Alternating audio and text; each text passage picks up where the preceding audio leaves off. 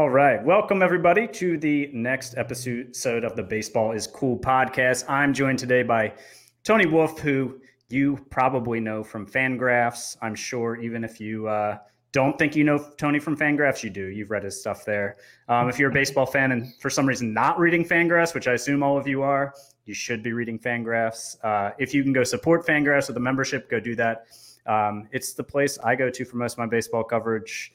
All the stats that I uh, talk about on the podcast or other videos on the channel. Fangraphs is generally where I get it from. Um, Tony also writes about the Cincinnati Reds on Red Reporter, which is an SB Nation blog. You can find him on Twitter at at underscore Tony Wolfe underscore. There's an E on the end of Wolf. Um, and tonight we're going to be talking about the Cincinnati Reds and also just the NL Central in general heading into the 2021, 2021 season. Um, before we do that, Tony, I'm not going to ask how you're doing. I'd much rather pose a question to you about pizza. Um, first of all, do you like pizza? I love pizza. I had pizza for dinner tonight. It's a very, oh. it's a very topical question that you started with. Okay. Well, my question is, if you, anytime you had pizza for the rest of your life, you could only have two toppings on it. What would they be? So I'm usually my go-to would usually be either pepperoni and banana peppers or like sausage and banana peppers.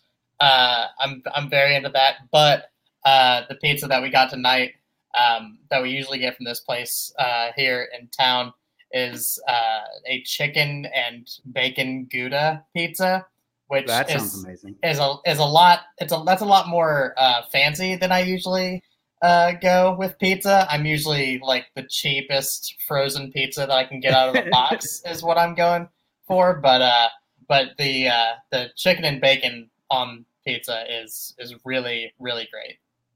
Yeah, you're you're real close to my wheelhouse with all that because I yeah.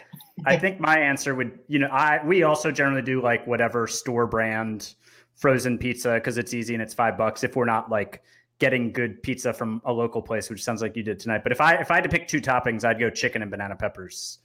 Easy. Yeah, that's um, a good call. So, banana peppers is always always a great decision. Yeah, I can I can switch up the meat or even like another mm. veggie with the banana peppers, but banana peppers um, it's strange because I don't really eat them on much of anything else other than subs or yeah. pizza, but they're essential for me on both. yeah, no, I'm feel the exact same way.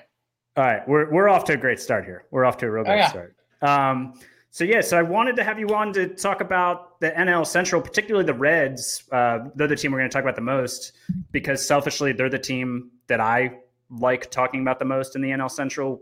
I think that started for me with uh, an appreciation for watching Luis Castillo pitch with, within the last two to three seasons. I he went from a guy who I just kind of knew as a pitcher for the Reds to a guy now I, I want to watch the Reds every time he pitches.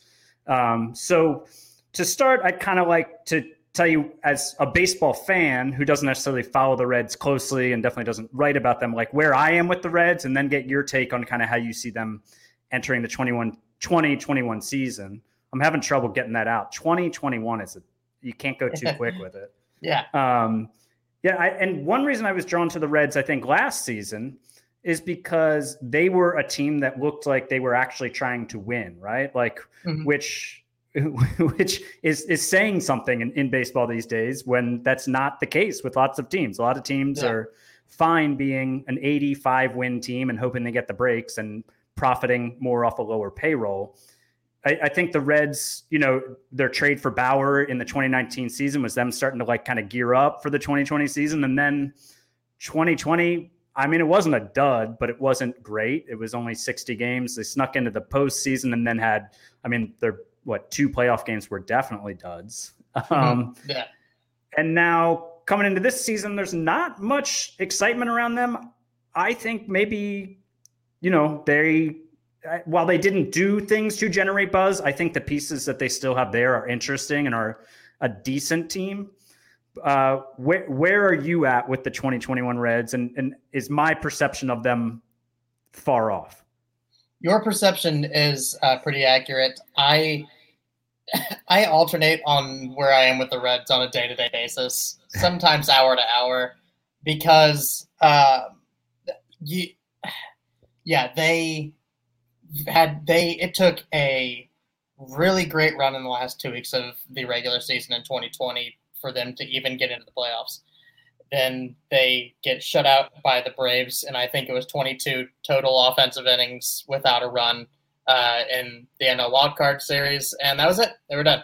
Uh, and from that team, they have they've not added to it in any real meaningful way, and they have shed uh, two of the better relievers from that team, as well as the best offensive catcher and the most competent major league shortstop from that roster. So it's that doesn't set you up particularly well uh, for 2021. At least it, it doesn't inspire optimism, certainly in in any kind of fan base.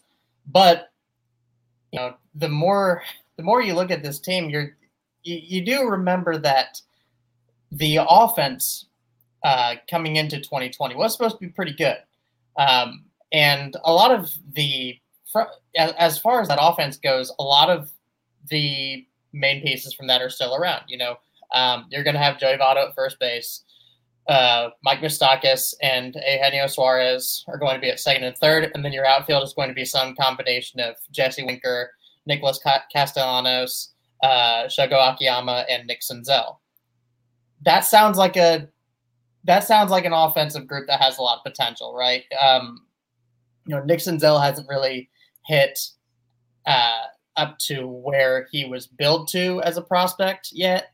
Um, you we've just started to see Jesse Winker break out in the last uh, in last season. Um, Mike Moustakas battled some injuries and was never really quite 100%, and he still managed to be above average.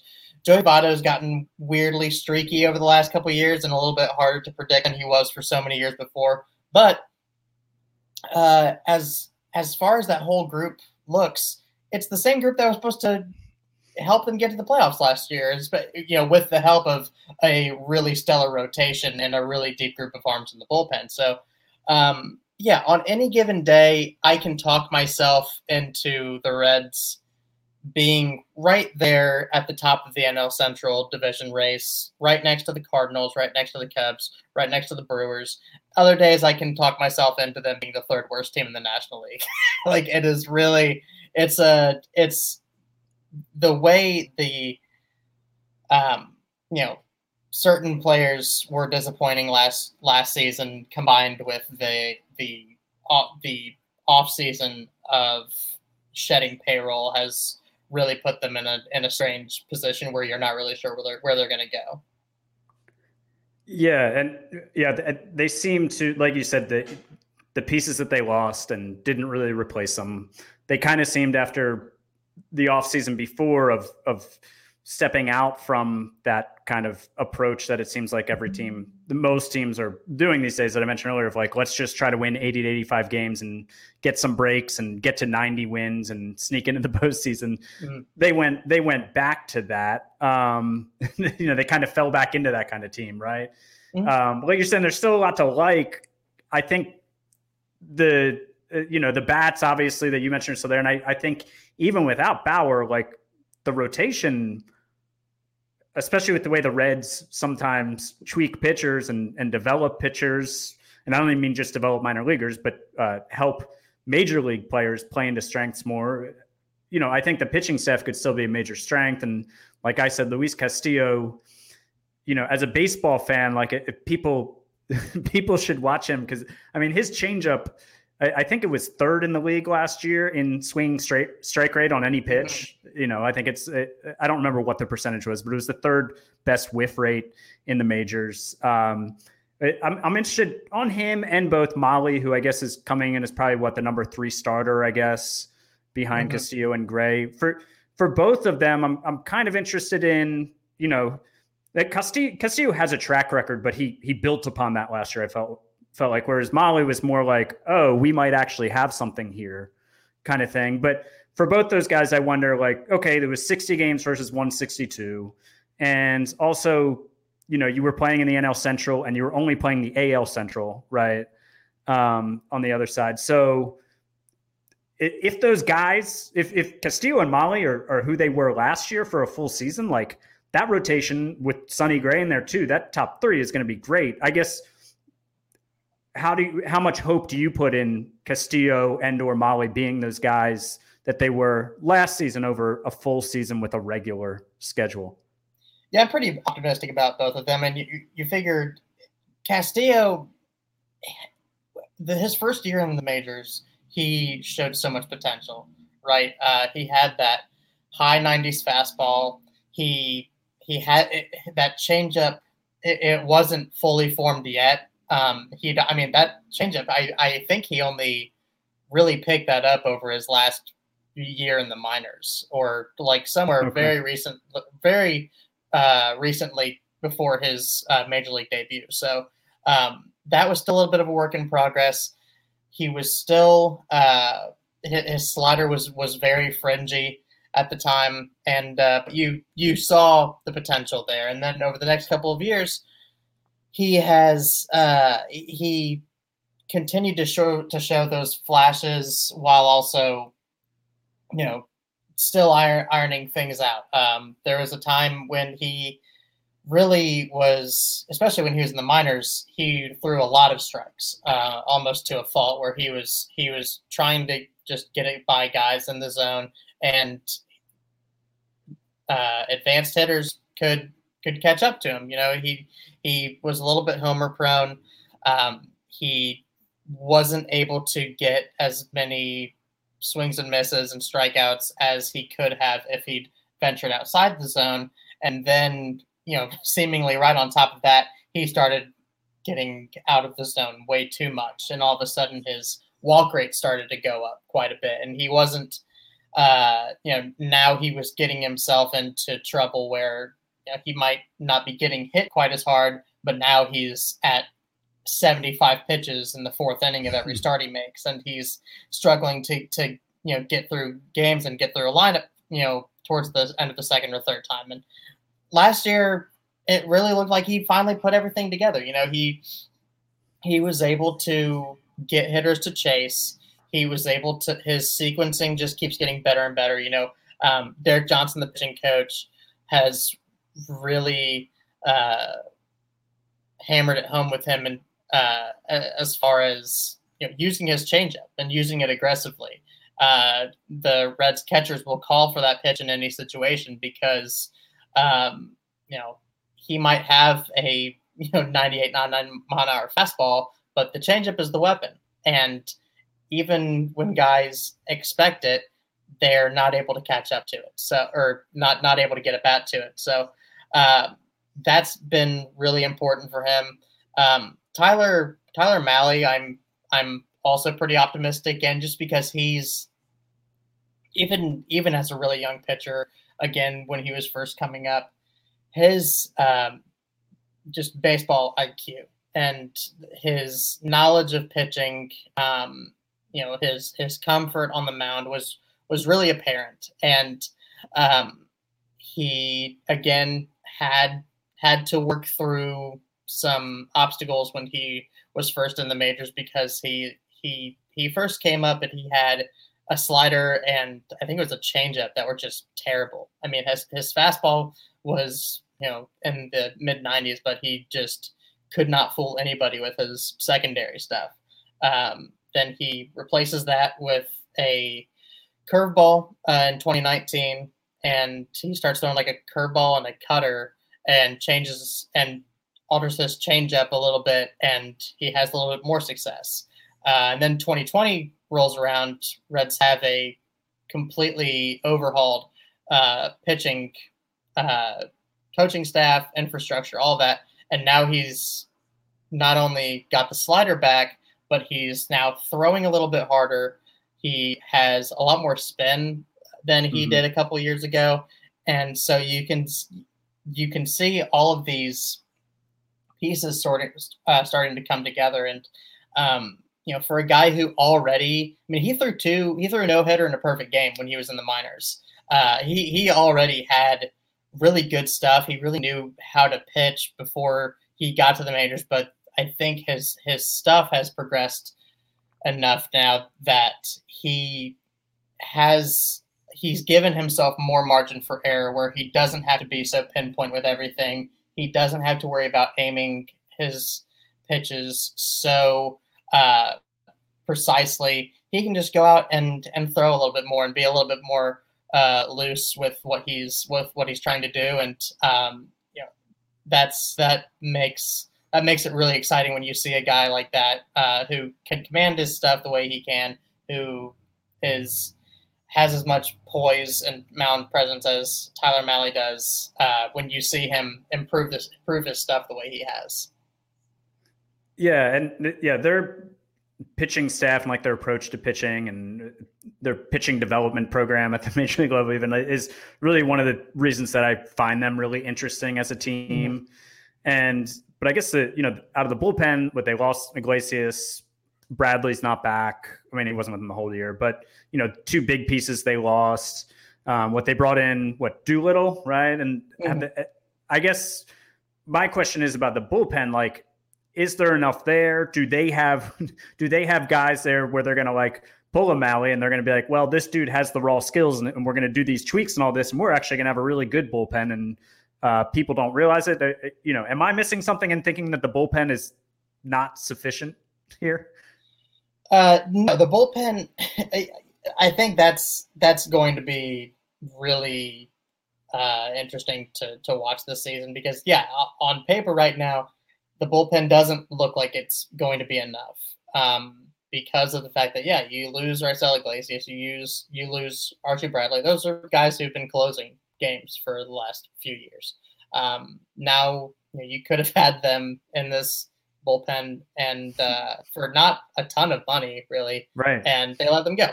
And there were this was a really, really strong relief market, um, both at the top with guys like Liam Hendriks and Brad Hand and Trevor May, but then you know the depth of seventh and eighth inning guys, like really quality arms on the market this winter. I mean, it was just tremendous how how much talent was out there, and they mostly st- stayed away from it. Um, as far as guys with proven major league stuff, you know, yeah, Sean Doolittle has uh, you know has been brought in. Uh, he's somebody that has lost some fastball velocity over the last uh, couple of seasons. Doesn't really ha- seem to have the stuff, at least um, from what we saw last year, that he did when he was a really elite reliever. Um, Noe Ramirez was came came back in the Raisel Iglesias trade. Mm-hmm. He's fine, but he's not Raisel Iglesias and uh, shouldn't be expected to be. Um, and beyond that, you know, yeah, you've got you've got Amir Garrett, you've got Lucas Sims, and both of them are going to be, I think both of them are going to be really good.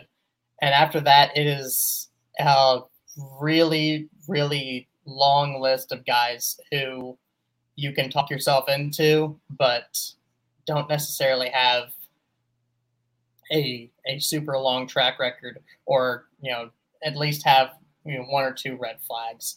Um, Cam Bedrosian is another guy who came over from the Angels who mm-hmm. uh, has really good stuff, has very uh, unique, uh, has a very unique arsenal, and uh, was kind of kind of fell to the Reds on a, on a minor league deal because he uh, has had his velocity taper off a little bit in recent seasons, just like uh, Sean Doolittle.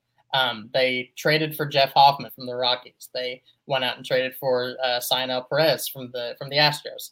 Um, they have a few guys that they can call up from the minors, and they uh, have gone out and targeted all these guys on in either trades or on minor league deals who are probably, you know, the way you look at it right now are probably on the fringes of the major league roster. You know, I I wouldn't sit here and you know make any bets on any of those guys, any specific one of those guys getting uh, major league roster spot out, out of uh, spring training, but any of them could, and it just it's it just depends on um, what the coaching staff does with them, what what they think that they see in in those arms that is going to lend itself to uh, you know a lot of success in the majors. I trust at this point uh, the Reds pitching staff, uh, coaching staff, as as much as I do, you know, nearly anybody else in the majors uh, in terms of their ability to identify talent and get most out of those arms. Um, but you know, at the same time, it would have been it would have been nice to see them uh, go out and sign somebody like Trevor May or sign uh, even an Alex Colome, you know, somebody in that tier. Um, you know, there just because there were so many of those guys available, and those are the kinds of guys who you like to build up a little bit of quantity of a quantity of them because once you get into the you know July, August, and, and September part of your schedule, you're going to be really happy that you uh, stockpiled a bunch of those arms. Yeah, no, I mean, I, I, I also want to give them the benefit of that. Well, I don't, I don't want to speak for you to say you're giving them the benefit of the doubt, but in that I kind of like think their pitching approach and you know the whole let's Driveline this up type of mm-hmm. approach. Yeah. You know, I, I want to give them the benefit of the doubt and say, well, you know, the bullpen is definitely somewhere where you can save money. And if they've identified, maybe they've identified guys, and and that's why they brought in guys like Hoffman and Ramirez because they've identified things with them like, well, these dudes are going to be, you know, this much better with us once we work with them and blah blah blah. But you know, it it was disappointing to see them not go out and add like a not all that expensive armor too, just to have more depth in that bullpen. But yeah. Well, I mean, you um, look at a guy like uh, Tejay Antone, uh, yeah. who uh, came up with them last year, was uh, throwing, you know, in the low 90s in, in the minors for most of his career. He's sort of a late blooming guy. He's in his mid 20s already. Made his debut last year and had shown up to camp after being after working with the Reds' new pitching instructors a little bit.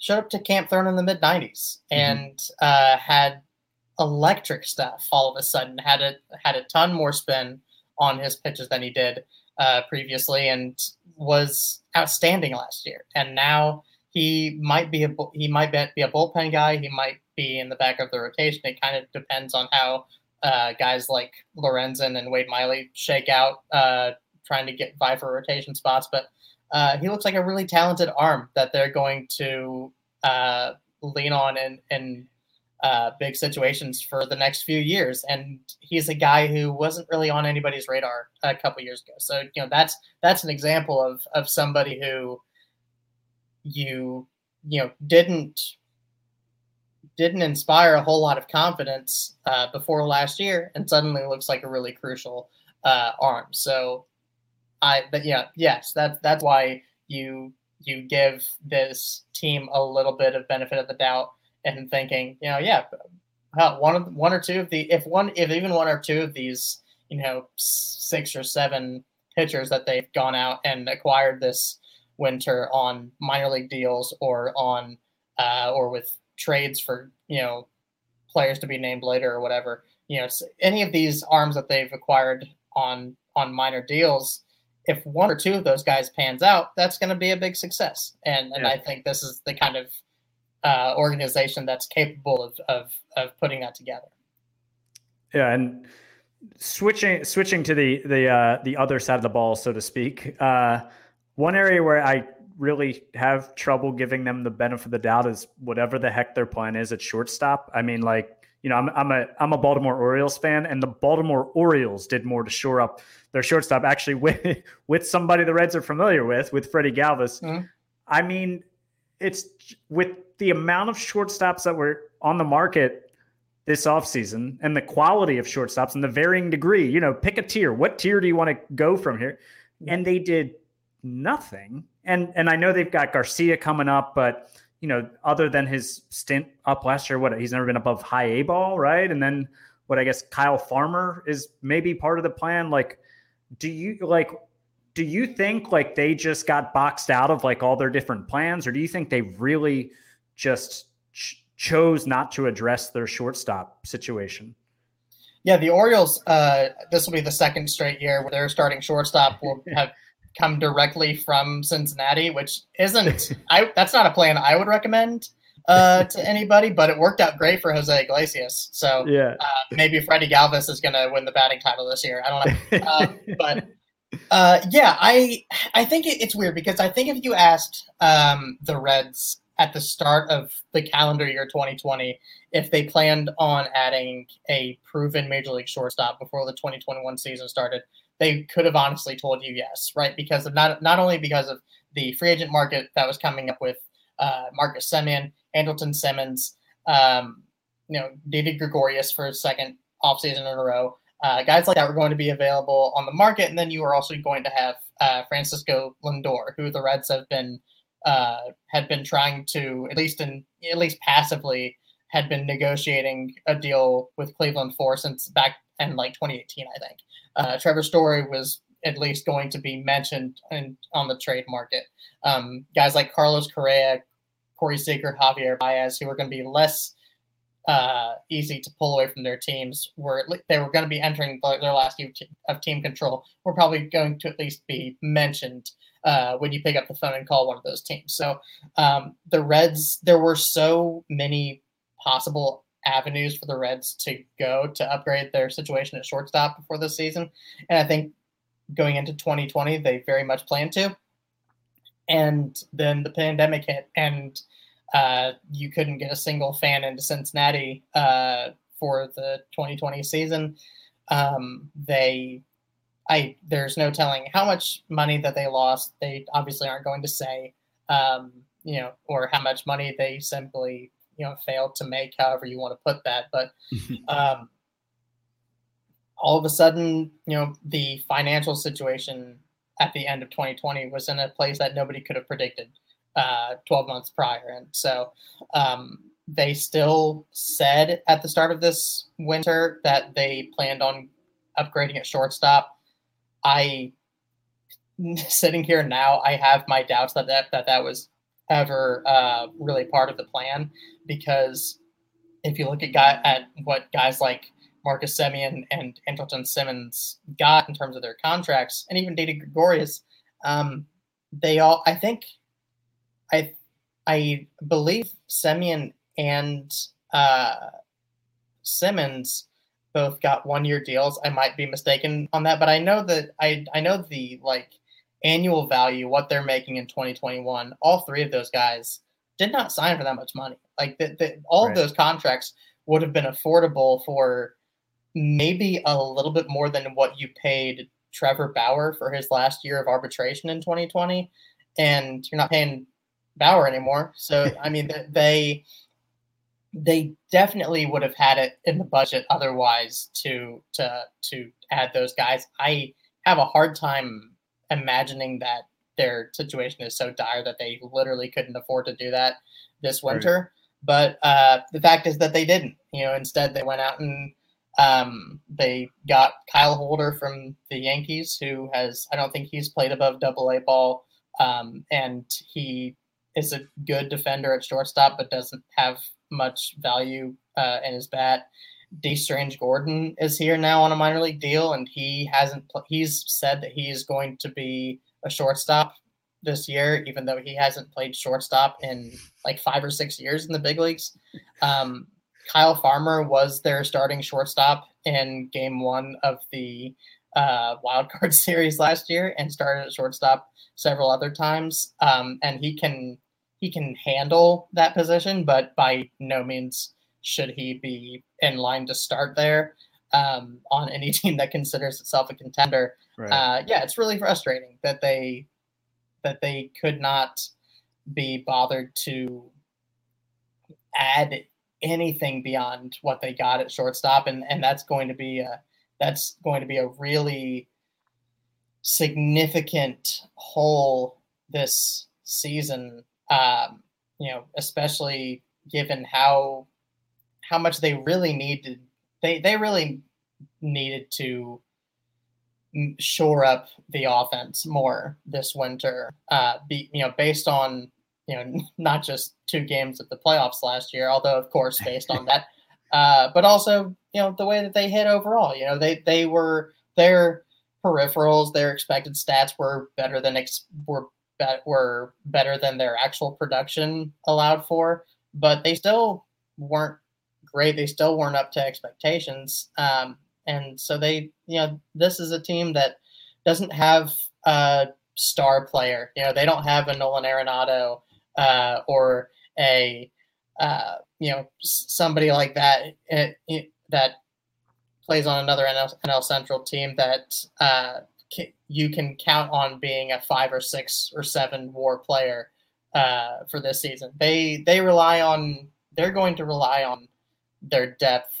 to stockpile to uh, accumulate value that way instead of it just being one guy. So you need when you're when you've got that kind of plan, you need as many uh, as many hands on deck as you can get. And going into a season saying we're going to alternate between a backup catcher and uh, and a double A shortstop as like our main plans at that position. That's that's just not going to do it.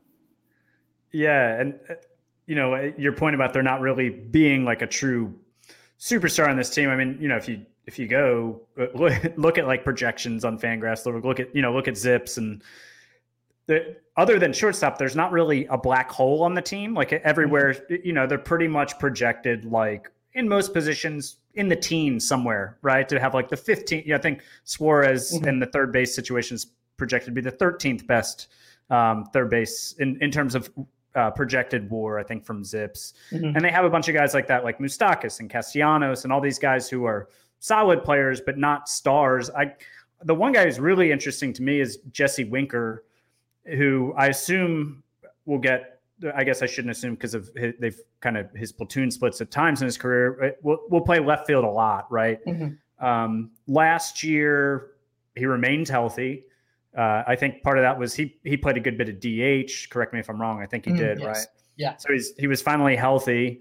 But I mean, man, like his Statcast page, man, it's like it's all red ink. Oh, like, oh yeah. The, the dude rips the ball. Now, unfortunately, there's no DH this year, so both him and Castellanos will be in the corner outfields trying to trying to not drive down their value too far out there with the glove. But um, I guess do you do you force if if there's somebody on this team who I guess could kind of elevate their game to a next level on offense, it, it would you would you agree? I guess if I said I, you know, I think that guy's Winker, who who could become kind of not a superstar, but a, a star level player. Yeah, I think uh, as far as I, I, think if if you're looking for a, a breakout uh, hitter for for 2021, um, it would probably be Senzel just because of his pedigree and uh, sure. the, the, the potential and, and what he's shown in the past. But as far as uh, guys who have actually shown evidence for that and at the major level, um, that that would be Winker. Yeah, I mean Winker.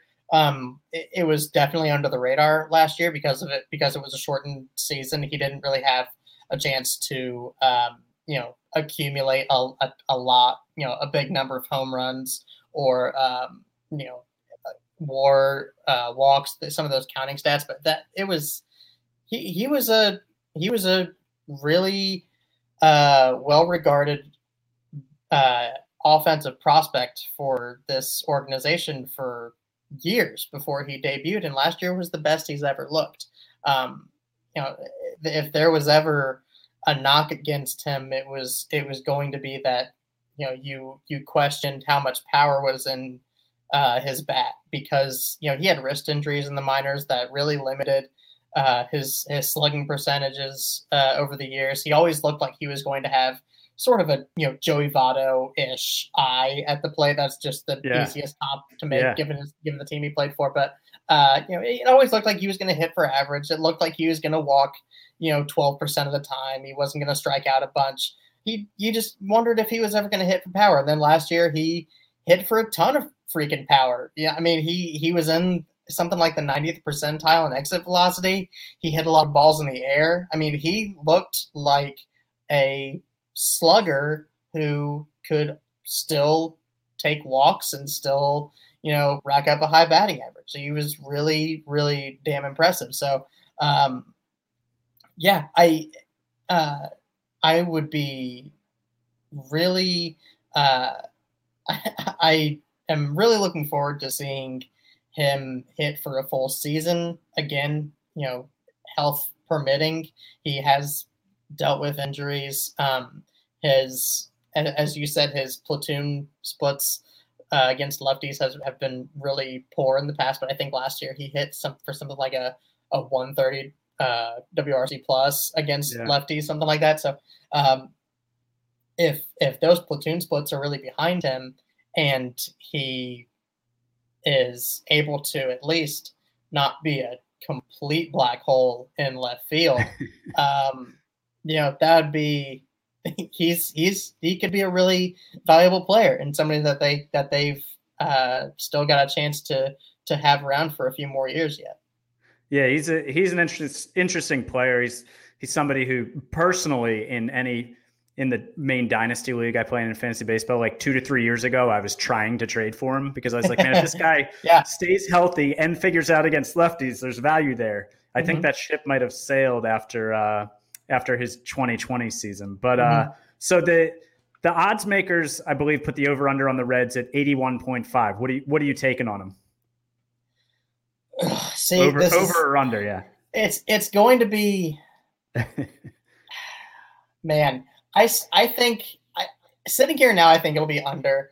Um, okay.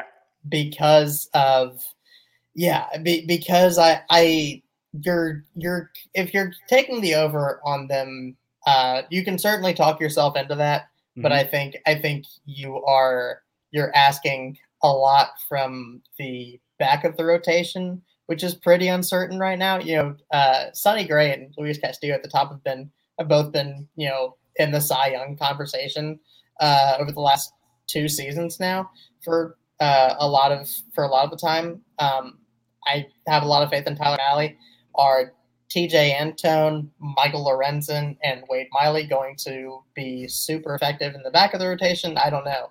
Are they actually going to get a bunch of pop up breakouts in the bullpen? I don't know. You know, are is I, I think that the projections uh, on guys like I think Nicholas Castellanos um, and Votto and Moustakas, I think they're all projected for less than a win and a half uh, yeah. on on Fangraphs. I think those are probably a little light, but maybe not. You know, maybe maybe Castellanos is a league average hitter who uh, is the worst defensive right fielder in baseball again, and um, you know, guys like Votto and Moustakas, who are in their mid to late 30s, now continue to regress. Senzel doesn't break out, and you know, this could get it could get a little ugly um, offensively. So um, it, it could go, it could really go either way. If if I think if if we were sitting here at, at the start of October and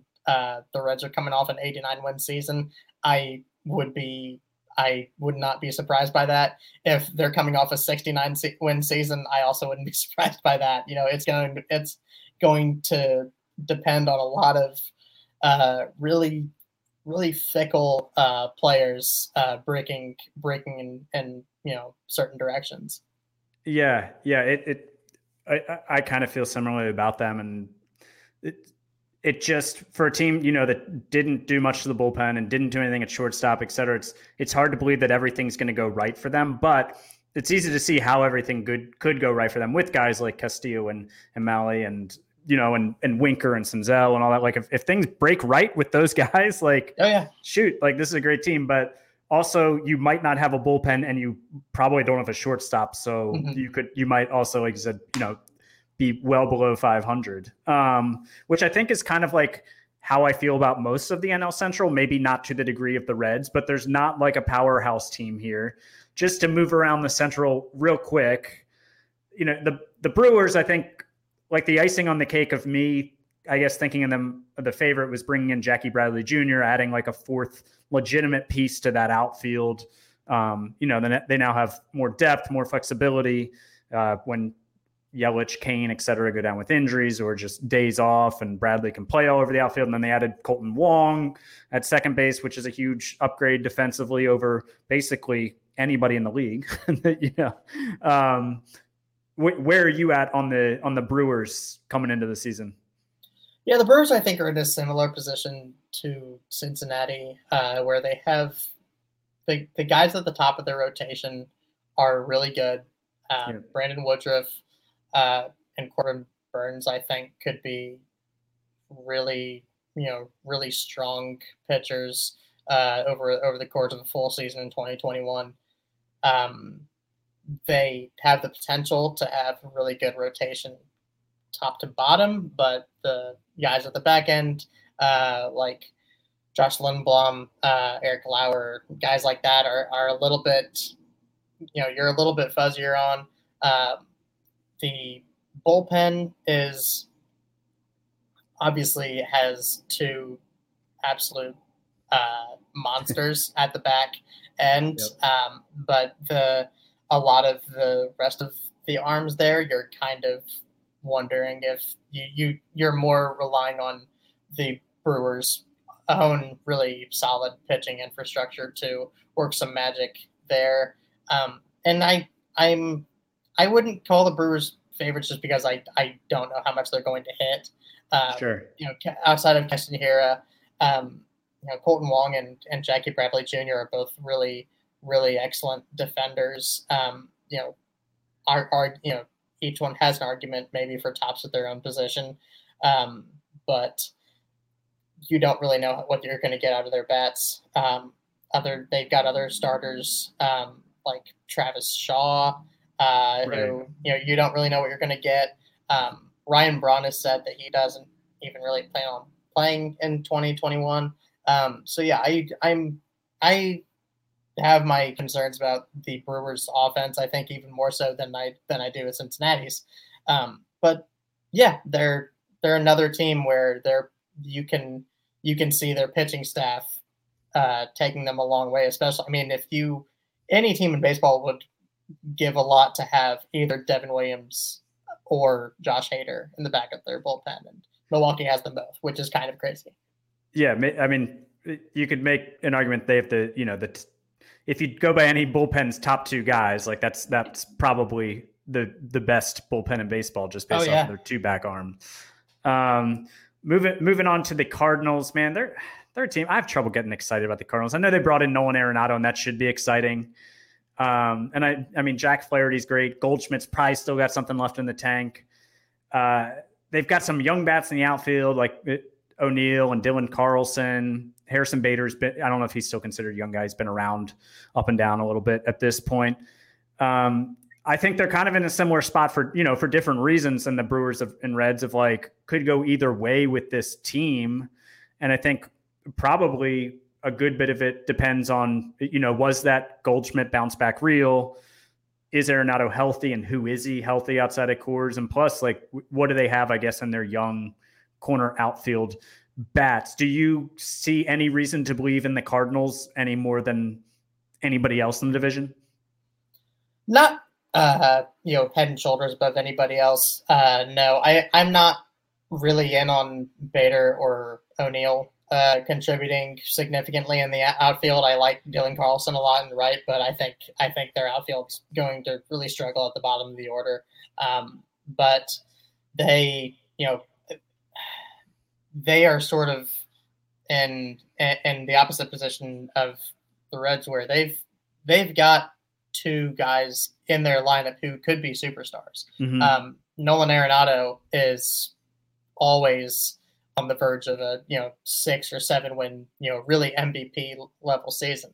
Paul Goldschmidt was phenomenal last year. Yeah. I mean he uh, he after he struggled a little bit at the start of the 2019 season um, he, I think he ended up being worth like 2.2 or something like that. He almost got there again, got that exact same value again in like only a third of the games in, right. in 2020 because he he was just impossible to get out. So they've got two guys like that who can um, really really carry the offense and that's a big deal when you you know especially in a in a division like this that's going to be really close um, it's it's a big deal if you got if you have a couple of those guys uh, who are able to carry the load. And and uh, Jack Flaherty in the rotation's the exact same way. You know, he can, you know, if you've got uh, two guys like that in the lineup, and then that ace, you know, through and through, pitching every fifth day. Um, you know, they've got they've got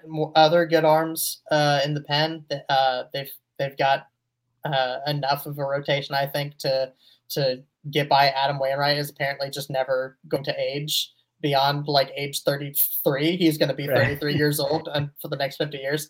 Um, so they've, I think they've, they've got enough on the pitching side and with their now two superstar players uh, who they've, both of whom they've acquired for uh, not you know comparatively not that much uh, in, in the yeah. trade market in the last couple of years. Um, I think they've got enough to to uh, sort of uh, compensate for what they lack uh, in their outfield. Yeah, yeah, they have exploited the trade market the last couple off seasons, getting uh, you know Goldschmidt and Arenado for less than you would think that you should get those players for.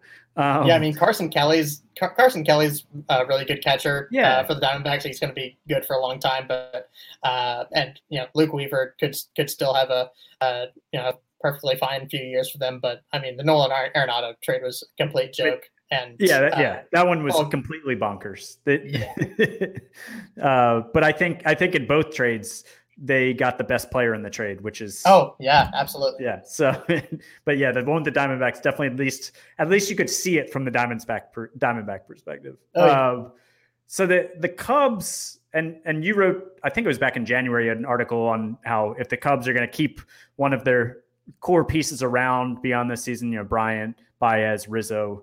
Uh, it should be Rizzo. Um, but so and and this is maybe like a last hurrah season for this Cubs core that kind of was like I guess you know the Theo Epstein team that like that they they rebuilt for and then developed and they won a World Series.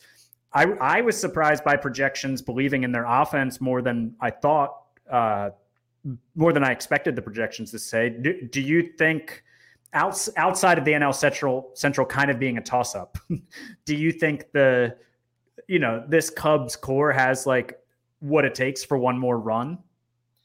Uh, no, I, I no, I don't. I, I mean the the rotation is really, you know, it's bare bones right yeah. now. Beyond beyond Hendricks, uh, you know, I if that that's that's a team where if if a couple of guys in the rotation end up getting, you know, any kind of significant injuries, it, it, it's gonna be really hard for them to, uh, you know, pitch their way through the season. Um, you know, they do have guys like you know even beyond Bryant and Rizzo and and Baez who are, you know, have been studs for for years or at least you know for parts of the last few years. Uh, Ian Happ had a really good year yeah. last year. Um, you know, David Bote still still has a, a, a good bit of potential. Um, they've uh, Willson Contreras is still in Chicago, surprisingly. Uh, I really thought they were going to end up dealing him this this winter, and uh, they held on to him. They held on to a lot of their guys, uh, aside from from, from Kyle Schwarber. So, um, you know, when you read what their front office has said, um, and you know, listen to their beat writers talk about them, they are not committing to a you know full rebuild yet. They don't seem to have any plans to in the near future, even though Baez, Rizzo, and and Bryant uh, are all the the ends the ends of their contracts are all coming up uh, next winter. Uh, I think Kyle Hendricks has two years left. Mm-hmm. Contreras has two years left. They're reaching the end end of the line uh, with with a lot of these major uh, contributors, or at least uh, a major decision point uh, with all of them. So uh, I, I I think that I w- I wouldn't be surprised if if they hit the crap out of the ball because uh, if you get three or four of those of those bats to to break in the right direction, um, which they didn't do last year. Um, if you yeah if you get a few a few of those guys hitting, then you're going to have a, a, really successful season at the plate. But I it's it's hard for me to imagine them getting enough out of their pitching staff to you know outlast, especially in a in a really tight division, which which should be a really tight division race. Yeah. It's hard for me to imagine their pitching staff outlasting, uh, you know, St. Louis and Milwaukee uh, through September. Sure, sure. And then I don't want to pick on the Pittsburgh Pirates because let's pick on the or- Pittsburgh Pirates. As, let's do that. As an Orioles fan, I know what it's like to have your team picked on. You know, for other than about a six-year period, five to six year window, eh, eh, you know, for 22, 23 years now. You know, I know what it yeah. feels like.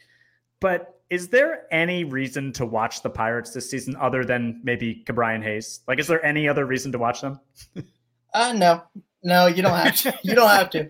Um, yeah, I mean, they they uh, they got rid of uh, anybody that anybody else who was going to be uh, interesting to watch. They they have other prospects um, that uh, could be could be reaching the show in the next couple years. Uh, if mm-hmm. you if you've got if you have the uh, capacity or uh, however you do it to watch a, one of the Pirates minor league teams, I might recommend that because guys like uh, Travis Swaggerty and uh, Oneil Cruz and uh, guys like that are going to be really fun if you can catch a, a double A game or something like that. But um, no, I mean the the Pirates at the at the big league level, they um, I, I am interested to see how um, this new regime continues to move forward as far as their own pitching plans because they since they were so uh, innovative um, you know 10 years ago and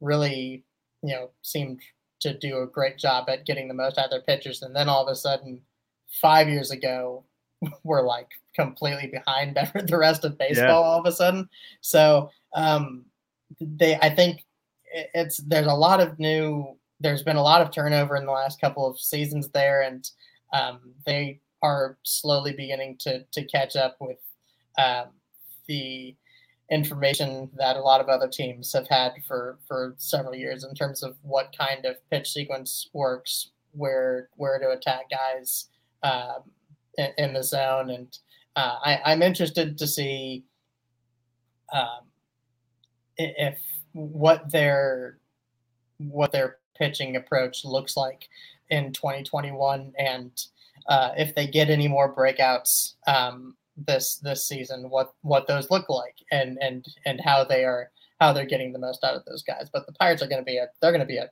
58 win disaster, and it's it's going to be it's going to be a bummer. Yeah, it, it, the NL Central is basically four teams who are kind of like uh, around 500. We'll see how it breaks, kind of thing, and then the Pirates, pretty pretty much, and yeah. and and they're nowhere near you know, we know how it's going to break for the Pirates. It's just a matter of how bad it's going to be.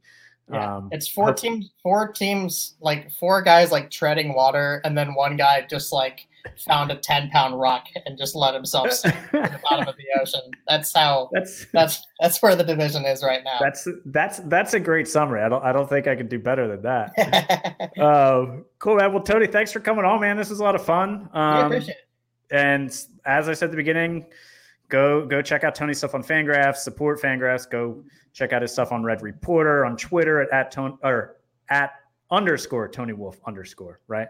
I'd love um, to get um, I'd love to get the original at Tony Wolfe uh, uh, off of off of Twitter because I don't think I don't think he's using it at all. But uh, yeah, that that that's an off thing with names or like sometimes there are certain blog very specific blog names and they don't have their exact blog name because you know somebody who signed up for a twitter account in 2010 and tweeted once still has it. Um, yeah. So yeah maybe we'll maybe we'll petition this tony wolfe to give you your name.